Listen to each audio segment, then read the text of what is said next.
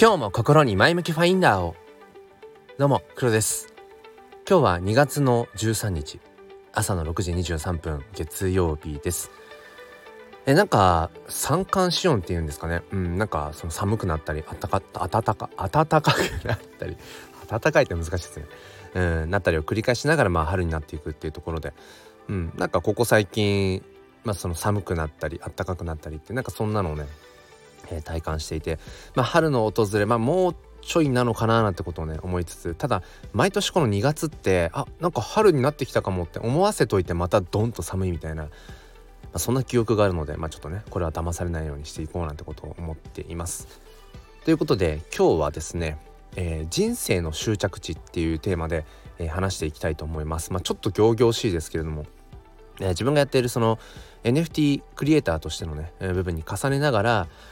まあどこかに着地それこそ着地できたらいいなって思っています。よければお付き合いください。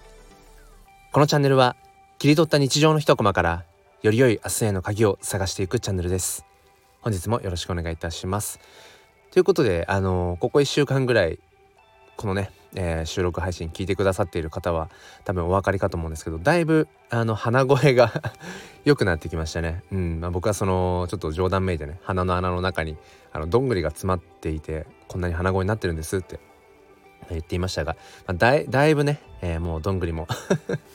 なくなりかけてるんじゃないかってそんなところです。はいということで本題いきたいと思います。人生の終着地うんまあもともとその人生っていうトライではなくて僕の中でその NFT クリエイターまあ NFT っていうのを取っ払ってクリエイターでもいいと思うんですけどものづくりをしている、うん、表現者でもいいかもしれないですね。まあ、表現者って言ったらまあみんなでも表現者ですよね。うん、まあまあじゃあ何かこう形あるものとか、うん、作品商品サービスみたいなものを、うん、作っている人っていうまあ捉えでいいと思うんですがでその、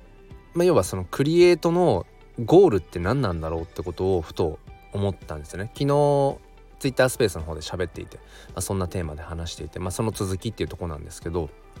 でまあ一つ言えるのはなんかその NFT, えー、NFT フォトグラファーとしてね活動をしているのでちょっとそこに、えー、こう重ねて話したいと思うんですがじゃあいくつ作品を売ったらゴールなのか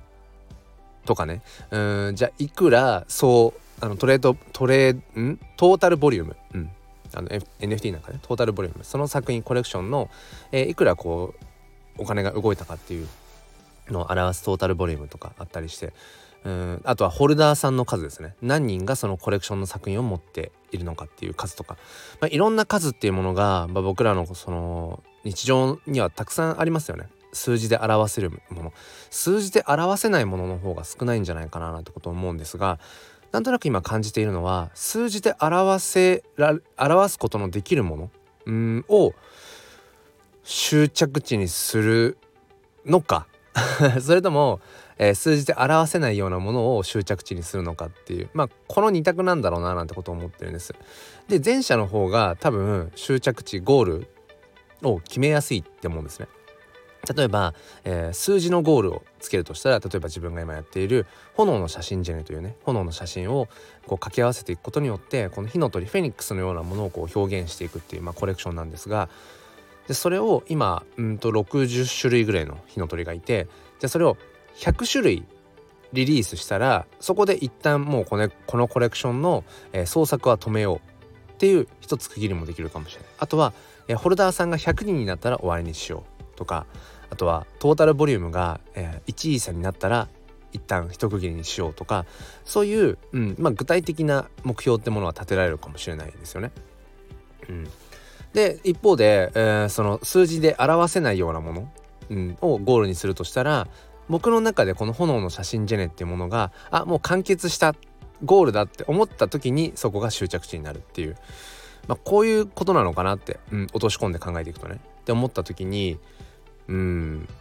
まあなかなかしっくりこないですね。ピンとこないっていうか、うん、その前者の数字的な、えー、目標を掲げることっていうのはまあ大事だと思うんですけどでもそれってなんか終着地ではない気がするんですよね。とりあえずその100体100種類のコレクションを目指そうとか、えー、ホルダーさん100人を目指そうとかトータルボリューム1位差を目指そうとかっていうのは、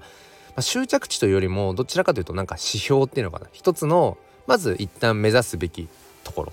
それとその終着地って違うような気がするんですね。だから終着地ってどちらかというとうんその後者である数字では表せ表すことのできないような、うん、もの場所なのかなって。でもそれってじゃあどこにあるんだろうっていうのが結局、うん、難しいななんてことを思って。でそこからこの僕が今 NFT フォトグラファーとしてクリエイターとして活動しているのってやっぱりある種人生と同じなんですよね。うん、やっぱり挑戦を続けている人生でありたいしなぜ挑戦を続けていたいかっていうとやっぱワクワクドキドキしていたい、うん、まあなんだろうな。ハラハラあんまりしすぎるのは ここあの、ね、健康上良くないかもしれないけど、うん、やっぱりいつもこうまだ見ぬ景色をこう追いかけてるようなね、うん、そういう人生がいいなって。だからあもう人生こんなもんだなっていうふうにはなりたくないっていうか常に自分には知らないことがたくさんある。だから日々学びだなっていうふうにいたいっていう思いがあるんですね。それを、まあ、ある種今分かりやすく形にした具現化したものがおそらく NFT としてこう出している作品、うん、まあ代表としては「炎の写真ジェネ」っていうものが自分の今のその生き方っていうものを具現化したものなんだろうなって思うんです。だから NFT クリエイターの終着地って何だろうっていう問いは要は僕自身の人生の終着地って何なんだろうっていうことにまあ他ならないのかななんてことを思っているんですね。じゃあ人生の終着地って何だろうってうん思うと、まあ、よくその就活終わる活動、うん、っていうね言葉がどれぐらいここ数年ぐらいですか出てきたりだとかね、うん、だからいかにその自分の人生終幕幕を閉じるか、うんまあ、エンディングノートって言ったりもしますかね。うん、なんか、まあ、そんなような言葉とかが出てきて僕らがその人生の終わりを意識する、うん、人生の終わりを意識していくっていうなことがね、うん、まあよくこう取り上げられたりとかするし耳にもするんだけど、うん、ただそのちょっとこう難しい難しいというか若干こう違和感を感じる部分とかっていうのはあくまでも僕らって生きているのは今この瞬間であって昨日でもなくて明日でもなくて 今を生きているんですよね。すごく当たり前のことを言ってますけど。うん、でも大人になるにつれてあれこれやっぱ考えてしまって今ここに体があるんだけど頭は明日の何かこう分かんない。大事な仕事のね何かの分かんないですよ。発表でもいいしプレゼントもいいし何か大事な会議がでもいいし人前で喋るねうん何かがあるでもいいしついついその少し先の未来とか明日のこととかにこう思いを馳せすぎてしまったりして今この瞬間にフォーカスしきれていないみたいなことはよくあると思うんです、まあ、だからそのマインドフルネスじゃないけど、うん、今ここに集中しようよっていうことはねよく言われますよね。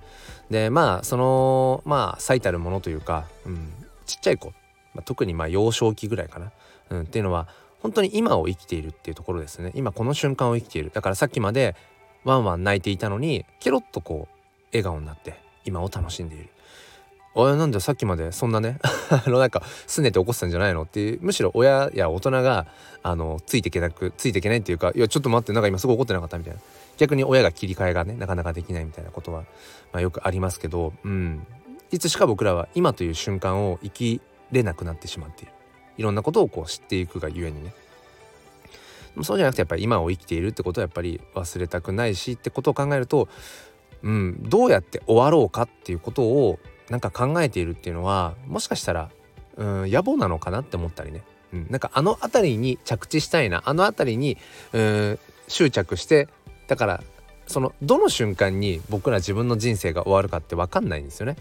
分かんない、まあ、それはまあ儚くももしかしたら明日なのかもしれないしえー、もっと10年後、うん、あとはもしかしたらそうですね。あと40年50年とか、うん。まあ、人生100年時代って言われるので、えー、ともするともっともっとデジタル技術が発達してブロックチェーンとかにね自分の,、えー、その遺伝子とかこの意識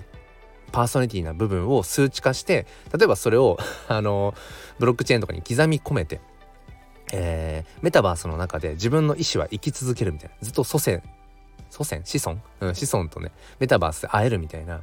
あ、そんな未来もあるかもしれないしいつが自分の、うん、人生の終わりかって分かんないですよね。だからそう考えると本当に1年先の自分の未来も分からない、うん、10年20年ってなってたらもっともっと分からない。社会がどう変わっていくか分かんない。だからそう考えるとどこが終着地か自分の人生の終着地かっていうのを今の自分で測り知れないわけですよね。うん、推し量ることができないとそう考えていくと。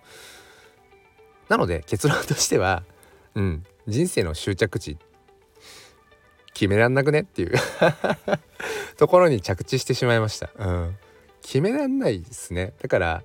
うんそれこそ友達100人できるかなの1年生のね歌じゃないけど友達が100人できたらできていたらいいな自分の終着地でっていううんまあそういうのもいいかもしれないけどまあどちらかといえばまあそうだね。なんかすごい抽象的なあれになっちゃうけど、うん、ああもう自分の人生めちゃめちゃ謳歌できたな楽しめたな、うん、まあやり残したことは全くありませんは多分ないと思うんだけどまあそれぐらい言えてね、うん、この人生に、うん、さらばってできたらいいのかなっていう。